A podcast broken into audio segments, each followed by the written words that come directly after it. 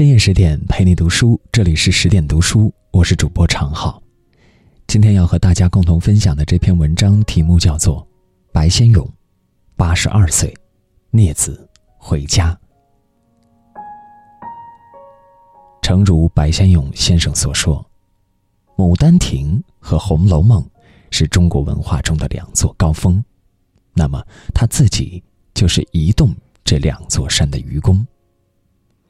只是他移山，不为替自己开通渠，而是想把高山摆在年轻人眼前，对他们说：“那我们老祖宗还有这样的好东西，知其不可而为之。他原本大可不必如此。”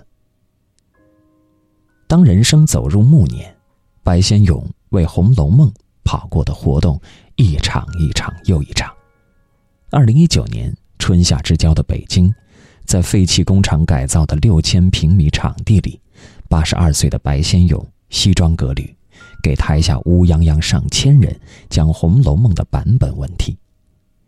兴到浓处，他摆摆手示意不许工作人员打断，于是原本不足一个小时的演讲，硬生生被拉长一倍。在做了三百多场《牡丹亭》的演出后，白先勇深感自己昆曲义工队长的生涯可以圆满收官，于是他掉头转向，把推广传统文化的重心移到成一本《红楼梦》上来。一生与《红楼梦》的羁绊也因此被他不断拉长。上世纪六十年代至九十年代，美国加州大学圣塔芭芭拉分校。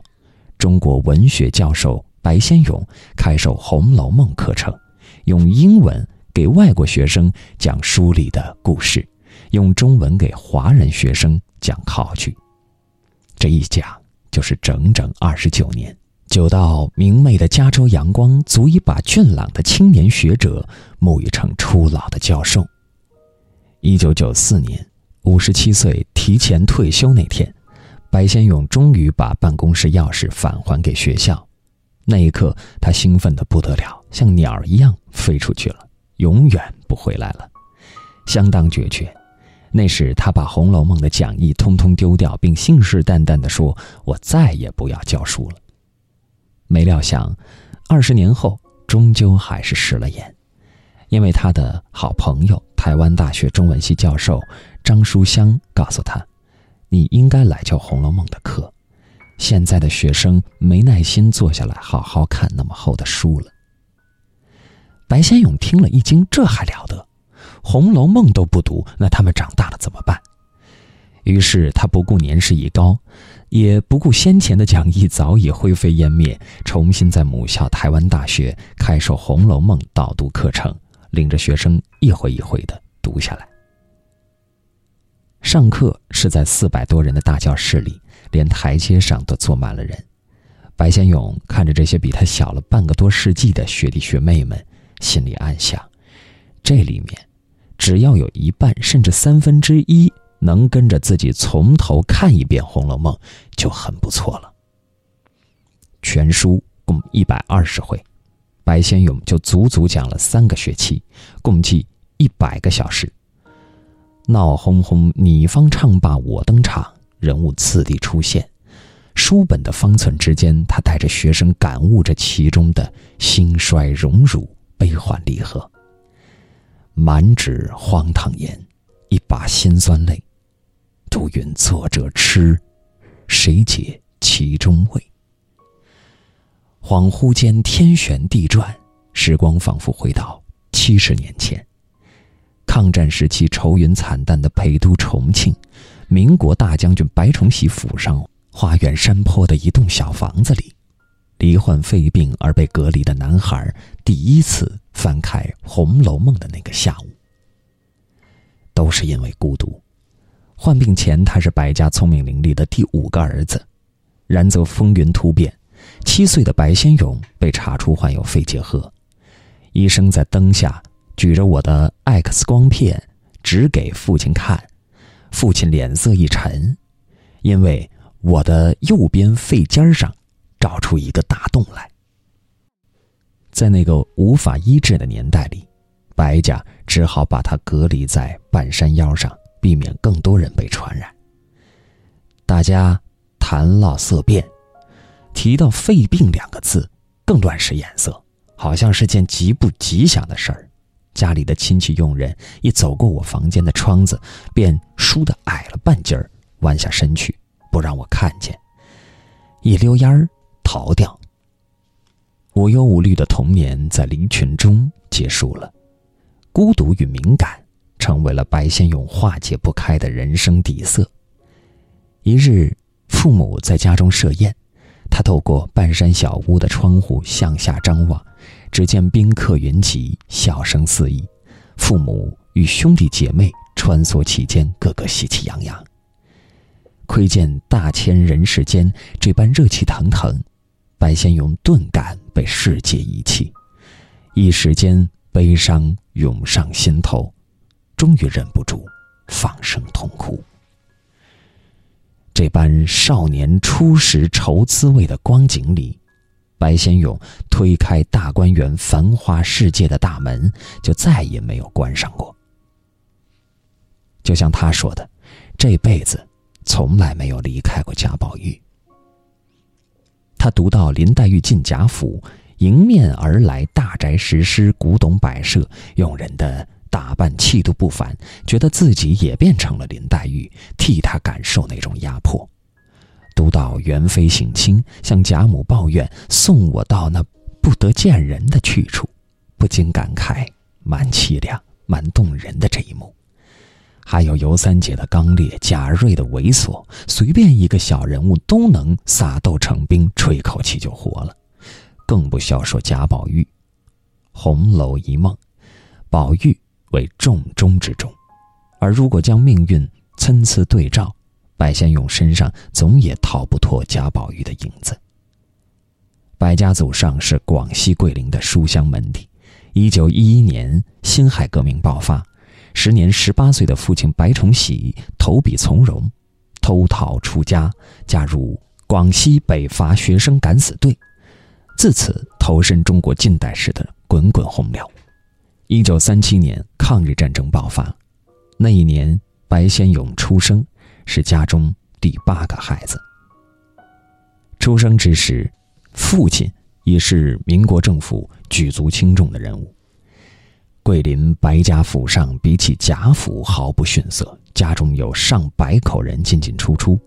在白先勇儿时的记忆中，父亲总是前线打仗，偶尔回来，总是骑着马。穿着披风，很威风。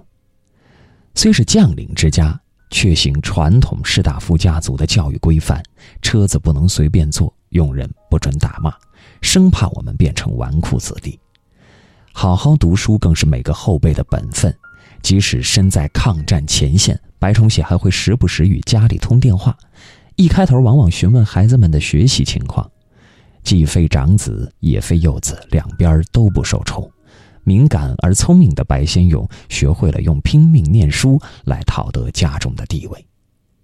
动荡年代，时局更迭，大后方安稳的童年不久便草草结束。一九四四年，日军进攻广西，七岁的白先勇跟随母亲率领的八十余口家族成员匆忙逃难。离家时，家乡桂林烧成一片火海。逃亡列车一路走走停停，后有日军穷追不舍，气氛紧张。一次火车暂时停靠，白先勇的姨婆带孙子下车吃东西，突然有人大喊：“日本人追来了！”火车慌忙中开动，一老一幼来不及上车。自此，白先勇再也没见过他们。战乱。贯穿白先勇的少年时代，从家乡离开后，他先后在重庆、上海、南京、香港短暂居留。一九五二年，白先勇随家人移居台湾。家族的命运亦随战乱由盛而衰。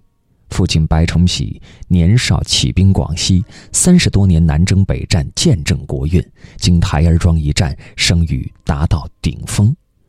随后，在国共战争中却一败再败，打到最后不剩一兵一卒，无奈飞往台湾。曾经令日本军队忌惮的战神，晚年被蒋介石发配闲职，一举一动都受到严密监控。家道中落，人丁离散，白府之衰正如家父。此番境遇中成长起来的白先勇，早早便感同身受贾宝玉所悟，赤条条来去无牵挂的禅机。这种感同身受，可以在白先勇对《红楼梦》后四十回的评价中窥见一二。历代学者多认为后四十回非曹雪芹所写，张爱玲更直称其狗尾续貂、天昏地暗。但白先勇却说后四十回大放光明，一定是曹雪芹写的，因为后四十回贾府衰落。没有经历过家世衰落的人，不可能写出这样的悲悯和哀悼。换言之，他经历过，所以他懂得。他还将后四十回中宝玉出家一段誉为中国文学的喜马拉雅高峰。《红楼梦》全书最后，宝玉赤足披猩红斗篷，携一僧一道拜过贾政。转身消失在白茫茫大地一片，真干净。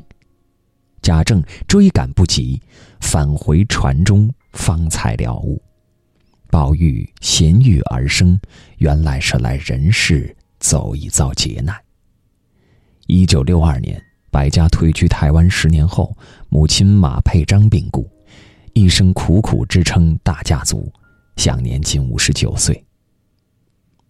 母亲离去四十一天后，白先勇赴美留学。年迈的父亲在寒风中破例送到飞机梯下，将军一生戎马，此时竟老泪纵横。仅四年后，白崇禧撒手人间，正在异国他乡深造的白先勇未能赶上最后一面。谈及此事，他遗憾至今。父子最后一别时，白先勇年近而立。当世事方觉，生离死别，亦是常尽，人生忧患自此开始。一部红楼，半世人生，翻来覆去，好似一部对照记。早在二十几岁时，他便搭出了自己的大观园，那是身为作家的白先勇。切换到文学的语境中，他被誉为当代短篇小说家中少见的奇才。但或许是做传统文化的愚公太过出色，这一部分近年来鲜为人所提及。他的大观园在台北，一九六八年小说集《台北人》问世，名列五四以来中文小说一百强第七名。